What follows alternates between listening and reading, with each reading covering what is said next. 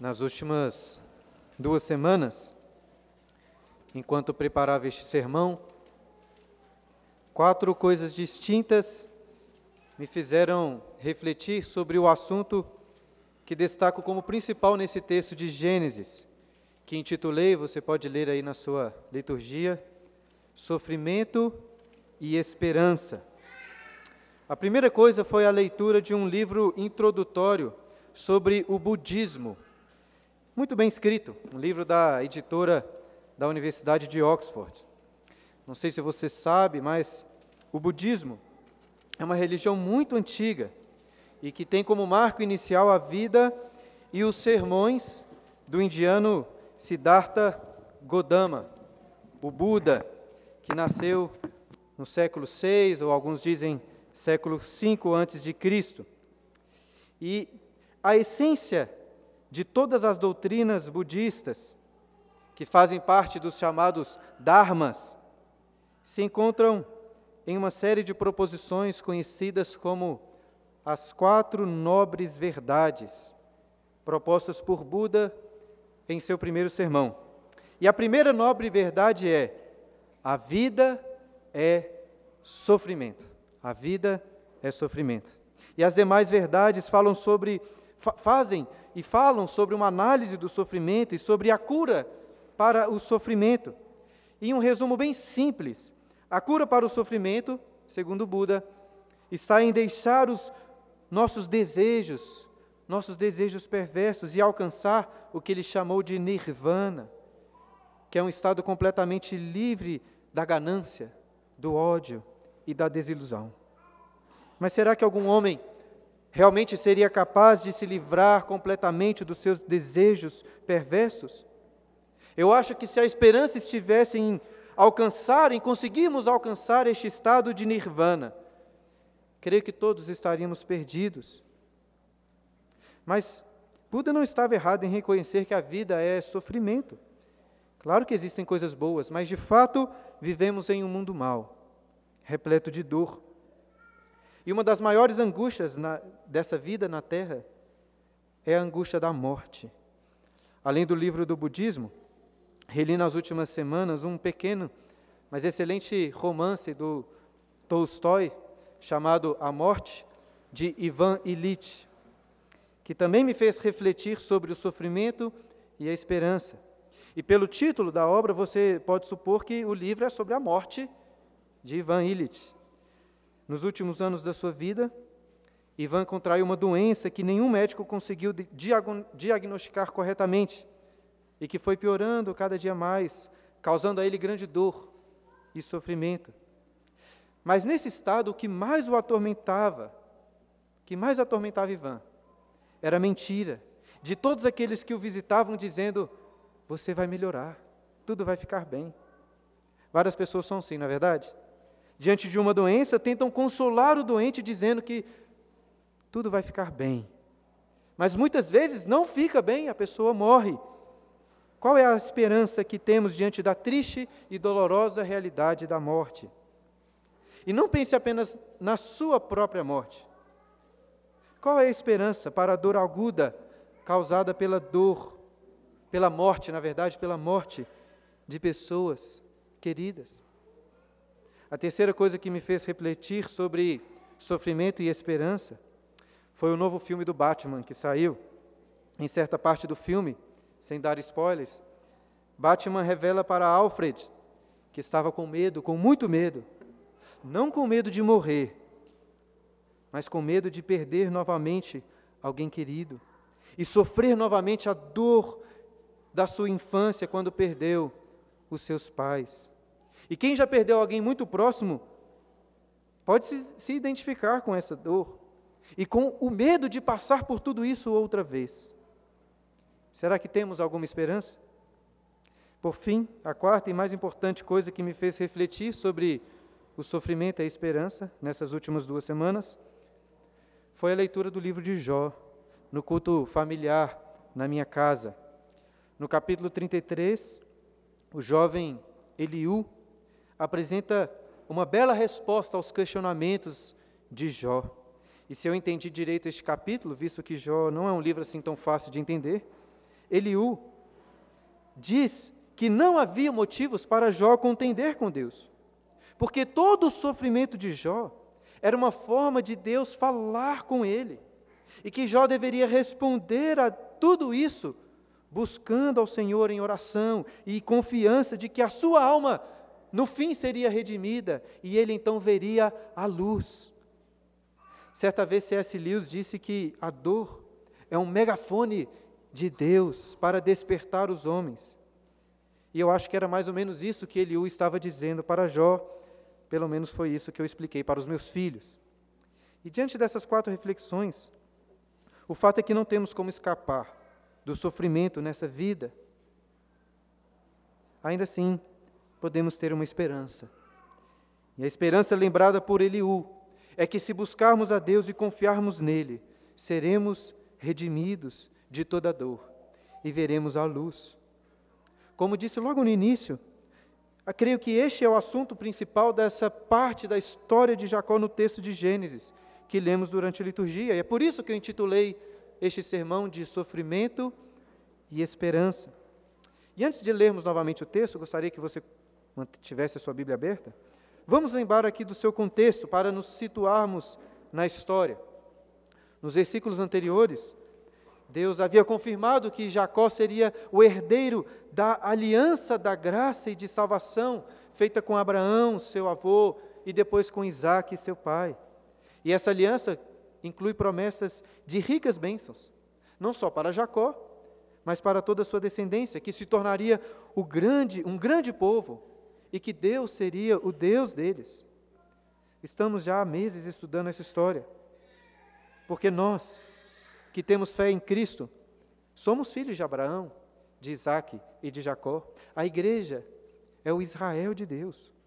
Portanto, não estamos aprendendo aqui apenas sobre os antepassados de Israel, nação, mas estamos aprendendo sobre os nossos antepassados. E uma das coisas que temos aprendido sobre os nossos patriarcas, nossos pais da fé, é que eles não eram homens assim super santos e piedosos. Pelo contrário, eram fracos e pecadores como nós somos também, que dependiam totalmente da graça de Deus. O capítulo anterior, 34, em Siquém, marca um dos abismos mais profundos na história de Jacó. Mas o Senhor, por graça e misericórdia, para cumprir a sua aliança, foi até Jacó para resgatá-lo da lama do pecado, purificá-lo e trazê-lo de volta para a sua presença em Betel, na casa de Deus. E ali Deus renovou com Jacó as promessas da aliança. Outra vez mudou o seu nome para Israel, revelando que ele agora tinha de deixar os enganos de Jacó para confiar exclusivamente na graça e na força de Deus, como verdadeiro Israel. Dessa forma, se o capítulo 34 apresenta um abismo na trajetória de Jacó, o capítulo 35 apresenta um monte alto da sua fé e confiança em Deus. E assim, se estivéssemos pintando aqui vários quadros para representar a história de Jacó, poderíamos esperar que o quadro que, que, que dentro desse contexto aqui de santificação e de intimidade com Deus, o quadro desse ponto alto da trajetória de Jacó seria pintado assim com muitas cores vivas, cores alegres, um belo jardim, passarinhos cantando. Mas não é isso que encontramos no capítulo 35. Por um lado, Jacó está sim alegre na presença de Deus. Eu destaquei isso ao falar sobre aquele vinho derramado como libação sobre a coluna de Betel. Porém, quando andamos pela exposição de quadros da história de Jacó, justamente no quadro em que ele é restaurado, as cores vivas da alegria de estar na presença de Deus estão contrastadas com cores muito escuras de luto, dor e desapontamento. Aquele que, aquele que acredita que estar na presença de Deus o livrará das angústias na terra não poderia estar mais errado. Mesmo quando andamos na presença de Deus, familiares queridos morrem, pessoas próximas nos ferem com graves erros e desapontamentos. E é o que acontece com Jacó neste capítulo. No último sermão, vimos Jacó enterrando Débora, a ama de Rebeca, ali ao pé de um, um carvalho em Betel. O texto não dá muitos detalhes, mas podemos presumir que Débora devia ter sido como uma avó para Jacó, uma pessoa muito querida. Porque sabemos que Jacó chorou pela sua morte, pois a enterrou debaixo de um carvalho que se chama Alon Bakut, o carvalho do choro. E no restante do capítulo, Jacó irá chorar de sofrimento, mais três vezes, ao enterrar a sua esposa, ao sofrer um golpe doloroso do seu primogênito e ao enterrar o seu pai. Entretanto, em meio a tanta dor, encontraremos verdadeiro consolo e esperança. Olhe comigo agora novamente para o versículo 16, que começa dizendo: Partiram de Betel. Nos últimos sermões ressaltei bastante aquele juramento que Jacó havia feito que voltaria para Betel e sobre como que ele demorou muito para cumprir o juramento. E agora, sem nenhuma explicação aparente, ele decide ir embora de Betel. Será que isso era um problema? Creio que não. Devemos nos lembrar que Jacó era um peregrino, como seu pai, como seu avô. Até o final deste capítulo, leremos sobre três peregrinações de Jacó. Acho até que podemos, para ajudar aqui, dividir este texto nessas três peregrinações de Jacó, sendo que em cada uma dessas partes, cada uma dessas partes será marcada pelo sofrimento de um evento muito doloroso, mas também marcado pela esperança. Nós vamos gastar então mais tempo com a primeira peregrinação, aí do versículo 16 ao 20, a peregrinação de Betel para Efrata. E foi no caminho para Efrata que a família de Jacó teve de fazer uma parada, muito penosa. Versículo 16 novamente. Partiram de Betel e, havendo ainda pequena distância para chegar a Efrata, deu à luz Raquel um filho, cujo nascimento lhe foi, lhe foi a ela penoso. Descobrimos agora que Raquel estava grávida e que antes de chegar na cidade de Efrata, ela entrou em trabalho de parto e o nascimento do seu filho foi muito penoso. Um dos maiores pesadelos da Clara, minha esposa, é de ter um filho no carro indo para o hospital.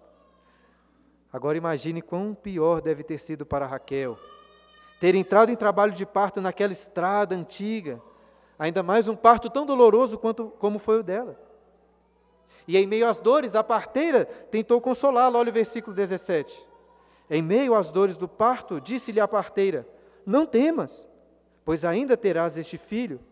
Ao sair-lhe a alma, porque morreu, deu-lhe o nome de Benoni. Não é fácil consolar uma mulher com dores em trabalho de parto. Mas a parteira tentou acalmar Raquel, dizendo que ela não precisava temer, pois ainda teria um menino. Aparentemente, além das dores, Raquel que estava preocupada com a vida do seu filho. Ele nasceu, como dito pela parteira, mas o parto foi tão penoso que Raquel morreu. E ao dar o seu último suspiro, quando sua alma estava saindo, sua última palavra foi Benoni. Benoni significa filho da dor, ou filho do sofrimento. Não é um belo nome para se dar a um filho, mas aqui podemos desculpar Raquel diante dessas penosas circunstâncias.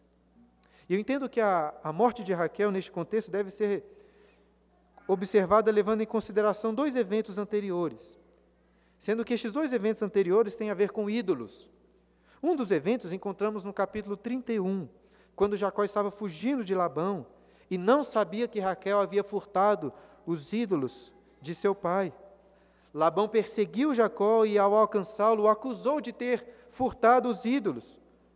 Como Jacó não sabia o que Raquel havia feito, ele disse, capítulo 31, versículo 32: não viva aquele com que achares os teus deuses. Não viva.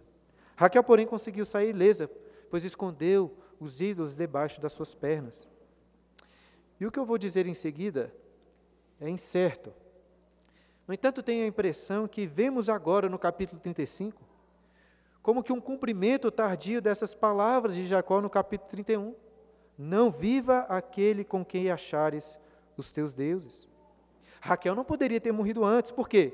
Porque ainda era necessário o nascimento do décimo segundo filho de Jacó, responsável por uma das tribos de Israel. Mas assim que ele nasce, Raquel morre. Uma curiosa coincidência, que talvez seja mais do que uma coincidência.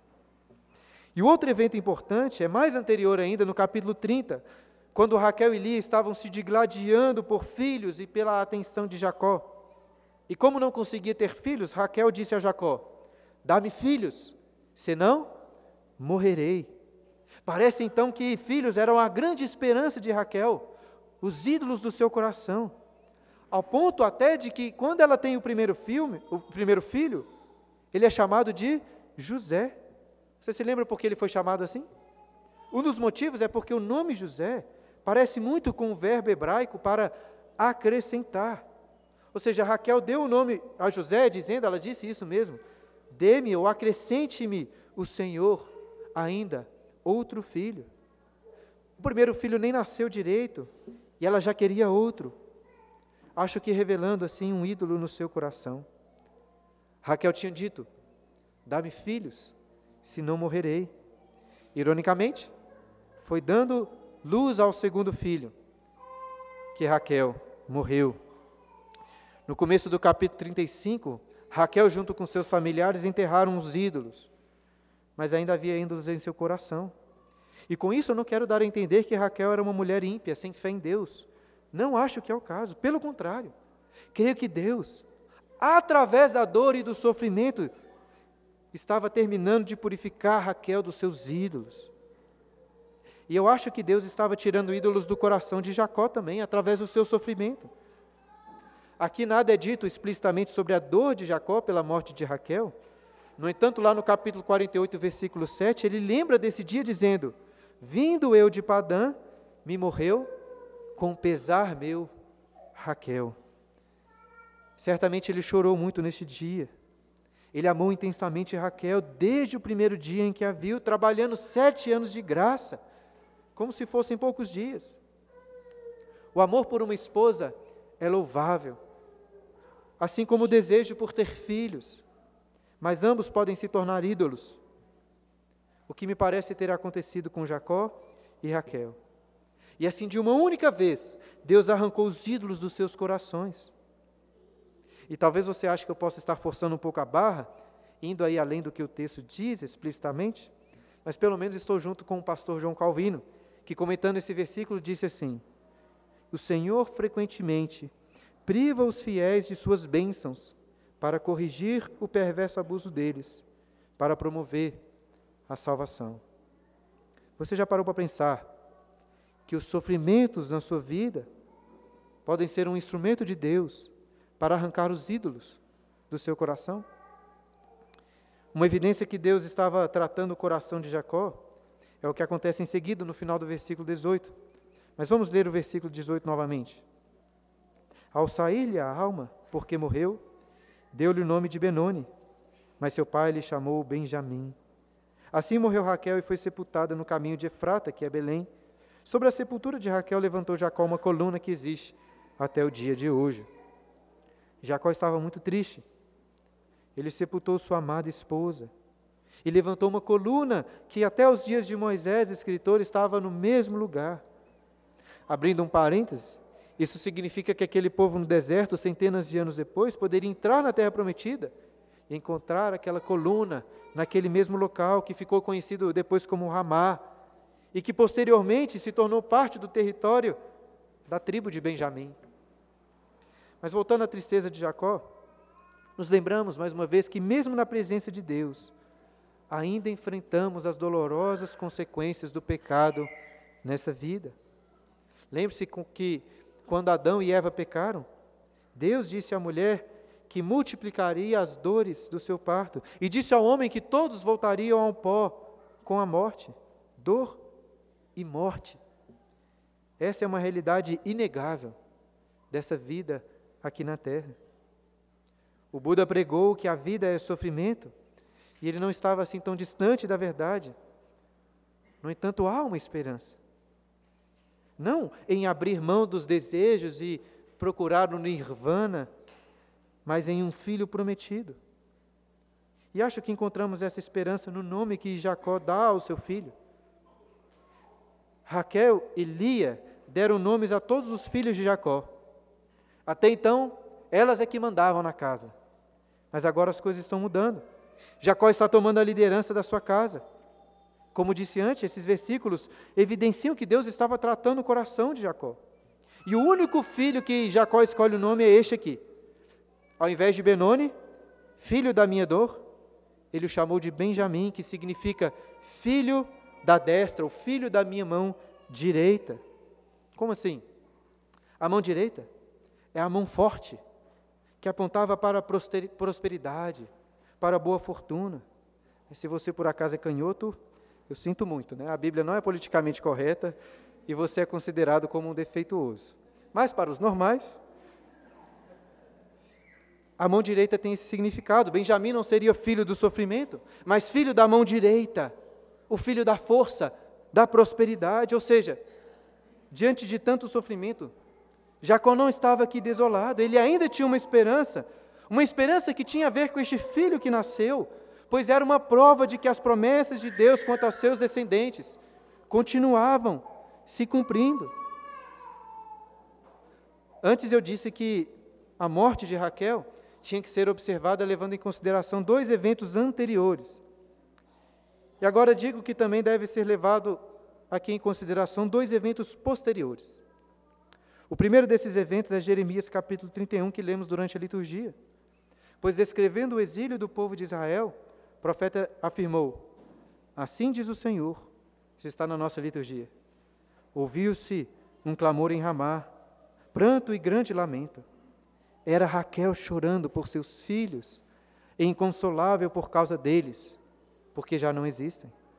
Ou seja, Jeremias compara o pranto e lamento de Raquel pelo seu filho com o sofrimento dos filhos de Israel sendo destruídos e levados cativos pela Babilônia. Mas assim como Jacó, o profeta Jeremias anuncia uma esperança nos versículos seguintes. Assim diz o Senhor: Reprime a tua voz de choro e as lágrimas de teus olhos, porque há recompensa para as tuas obras. Diz o Senhor, pois os teus filhos voltarão da terra do inimigo. Há esperança para o teu futuro, diz o Senhor, porque teus filhos voltarão para os seus territórios.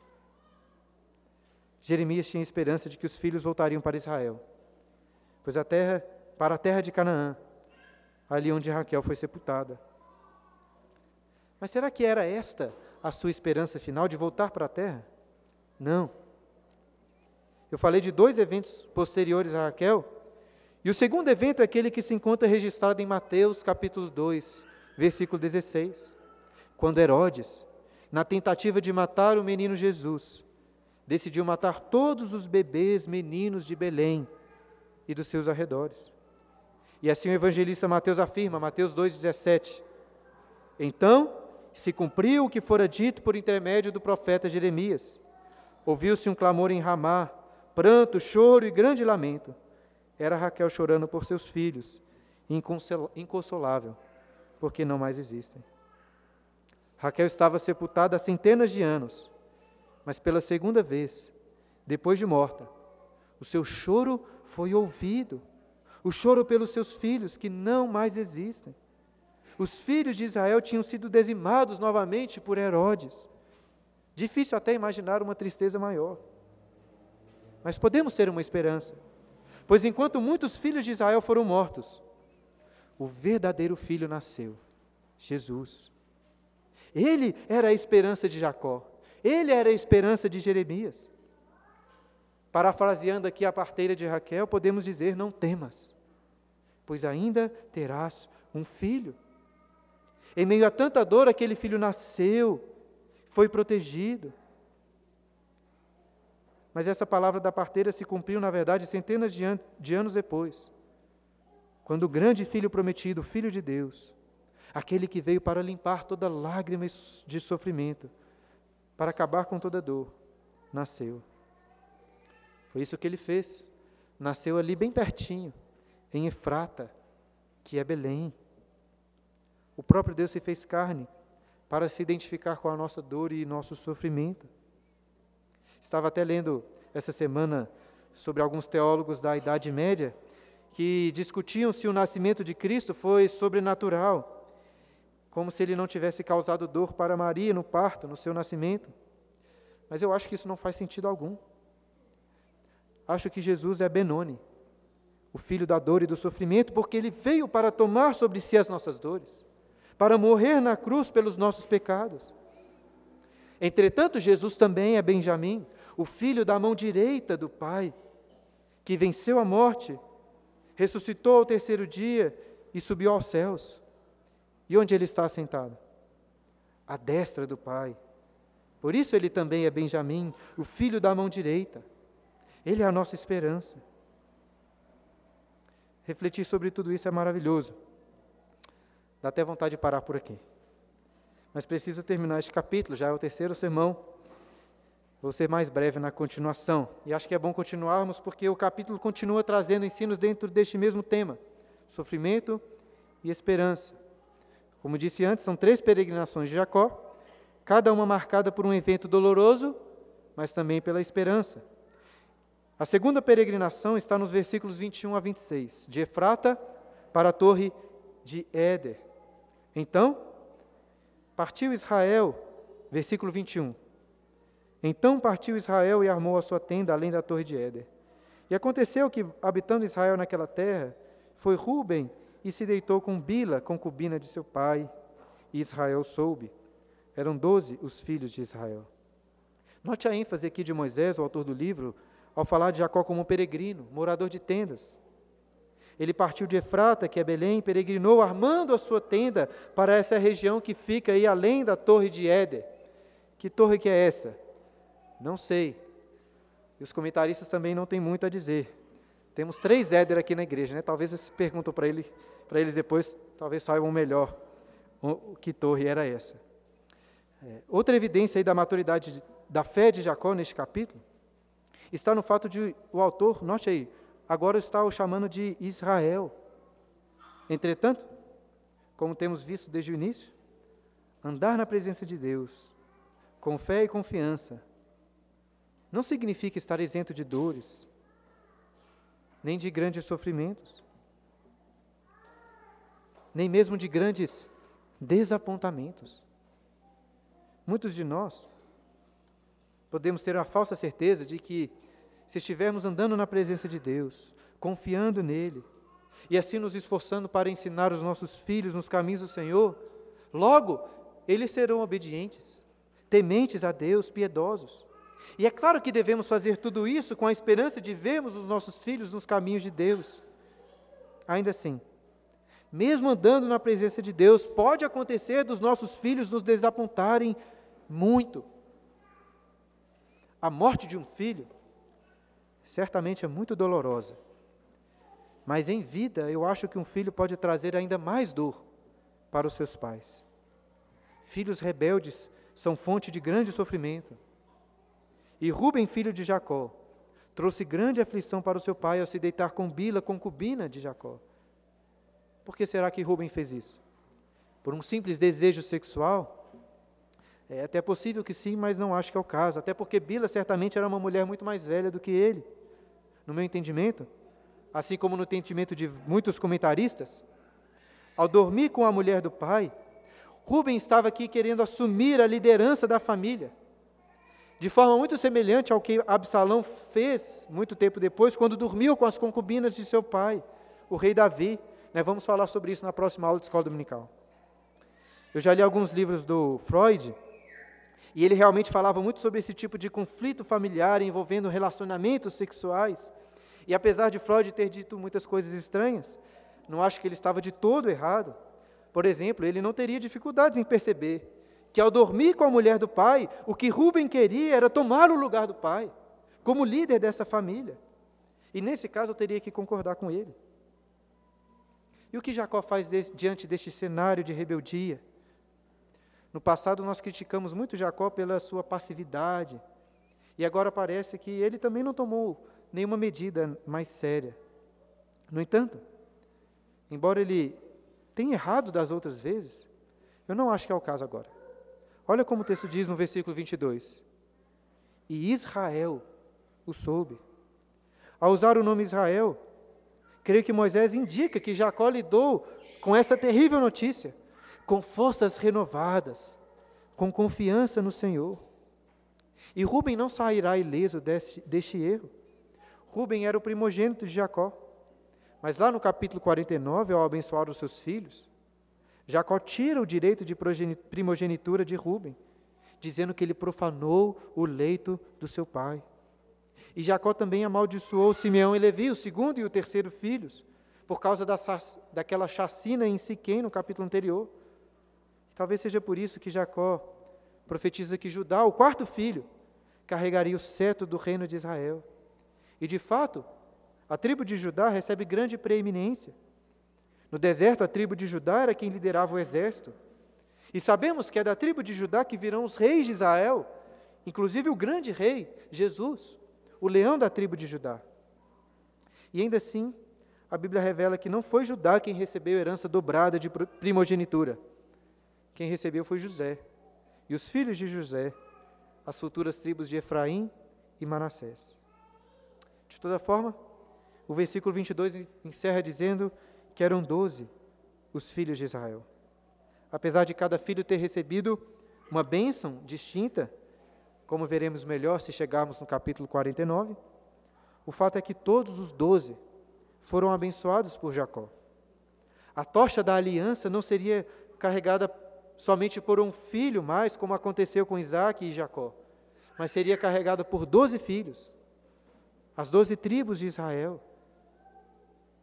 Moisés já tinha falado sobre o nascimento de cada um desses filhos, mas note que agora ele faz questão de registrar novamente quem eles eram, versículo 23. Ruben, o primogênito de Jacó, Simeão, Levi, Judá, Issacar e Zebulon, filhos de Lia, José e Benjamim, filhos de Raquel, Dan e Naphtali, filhos de Bila, serva de Raquel, e Gad e Azer, filhos de Zilpa, serva de Lia. São estes os filhos de Jacó que lhe nasceram em Padara.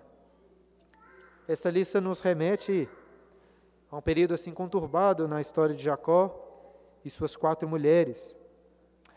Porém, perceba que apesar dos erros, ou até mesmo através dos erros, Deus está abençoando Jacó. E a promessa está se expandindo. Como disse antes, a tocha da aliança não passa para um filho apenas, como aconteceu anteriormente, mas para doze filhos que se tornarão as doze tribos de Israel. Diante das angústias, desapontamentos, apesar aqui dos erros de Jacó, de Ruben, de Simeão, de Levi e de todos os demais filhos, no final das contas, o que realmente importa é fazer parte do povo de Deus, estar nessa lista e confiar na sua aliança de graça e amor. Essa é a esperança. Assim como Deus amou Jacó, Deus amou cada um desses doze filhos, cada um dos filhos de seus filhos e cada um daqueles que se tornaram os filhos de Israel, mediante a fé. A partir deste momento na história, o número 12 se tornou muito relevante como um número que representa o povo de Deus. Na antiga aliança, o Senhor escolheu doze filhos de Jacó que se tornaram os pais de Israel, o povo de Deus. Na nova aliança, o Senhor escolheu doze discípulos e apóstolos que se tornaram os pais da fé do novo Israel, o povo de Deus. E se você multiplicar 12 por 12, terá 144. É por isso que o livro de Apocalipse, no capítulo 7, em uma lista muito parecida com essa de Gênesis, fala dos 144 mil de todas as tribos de Israel que foram selados por Deus. Quem são esses 144 mil? Você se lembra daquela promessa que Deus fez a Jacó no versículo 11, dizendo sobre uma multidão de nações que sairiam dele? Eu já expliquei anteriormente que a palavra eh, para a multidão seria melhor traduzida por assembleia de nações, e que traduzindo para a língua grega do Novo Testamento seria uma eclesia de nações, uma igreja de nações. Resumindo, a igreja representa esses 144 mil selados pelo Espírito de Deus. Diante de desapontamentos, de angústias que temos nessa vida, quando filhos ou pessoas próximas pecam contra nós, nossa esperança está em fazer, está em fazer parte da igreja, do povo que foi alcançado pelo amor de Deus.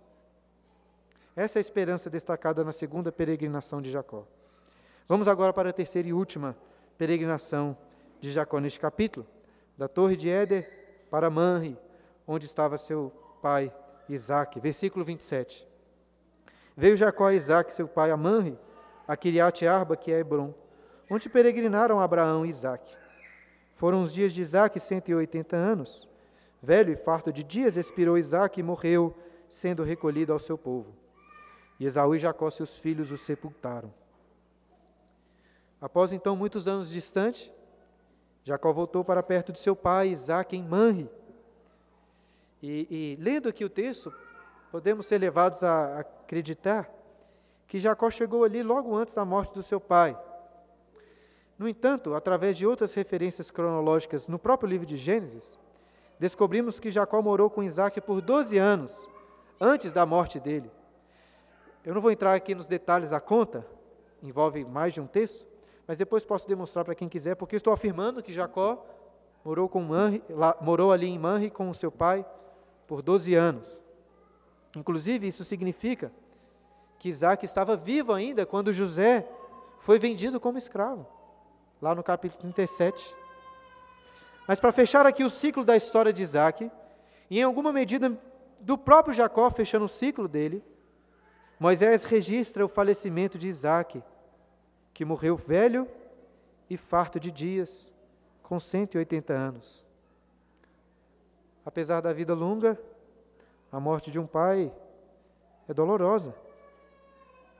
Ontem, um amigo muito querido perdeu o pai que já estava há anos de cama, doente, sofrendo. Foi um descanso? Foi. Mas é doloroso. E a morte de, do pai de Jacó, que, é, é, e é a morte do pai de Jacó que encerra esse capítulo, repleto de sofrimento na história de Jacó. Porém, como das outras vezes, há uma esperança. Isaac morreu, mas não antes de ver o desenrolar das promessas de Deus se cumprindo. Imagino até que tudo isso foi muito surpreendente para Isaac. Lembre-se que a última vez que Isaac apareceu na história foi lá nos, capi no, nos capítulos 27 e 28, antes da fuga de Jacó, muitos anos atrás. O capítulo 27 começa dizendo que Isaac estava bem velho, fraco, não conseguia mais enxergar. Ele esperava pela morte iminente, tanto que faz como que um, quase como que um pedido último assim para o seu filho Isaú, dizendo: Faze-me uma comida saborosa, como eu aprecio, e traz-me para que eu coma e te abençoa antes que eu morra. Isaac estava cego quanto aos seus filhos, tanto que abençoou Jacó pensando que era Esaú. E ele estava também cego quanto à iminência de sua morte. Porque, diferente do que ele esperava, Isaac viveu ainda muitos anos. O nome Isaac significa riso, e no final da vida de Isaac, Deus deu a ele muitos motivos de riso. Um deles foi de ver os seus os filhos, os seus filhos Jacó e Esaú em paz novamente. Lembre-se que no capítulo 27, após Jacó ter enganado o pai, tomado a bênção de primogenitura, Esaú estava com ódio e disse assim: Vem próximos os dias de luto por meu pai. Então matarei Jacó, meu irmão, Muitos anos se passaram. Finalmente chegaram os dias do luto do pai. Mas nesse dia os irmãos estavam em paz. Outro motivo de riso para Isaac, creio que ainda maior, foi de conhecer os seus doze netos. Imagine só o grande riso do vovô Isaac. Há muitos anos ele não conseguia enxergar com seus olhos físicos. Ainda assim, ele certamente conheceu seus netos e com os olhos da fé viu neles o cumprimento das promessas de Deus. A morte chegou para Isaac, mas a esperança continua viva nas promessas que Deus fez.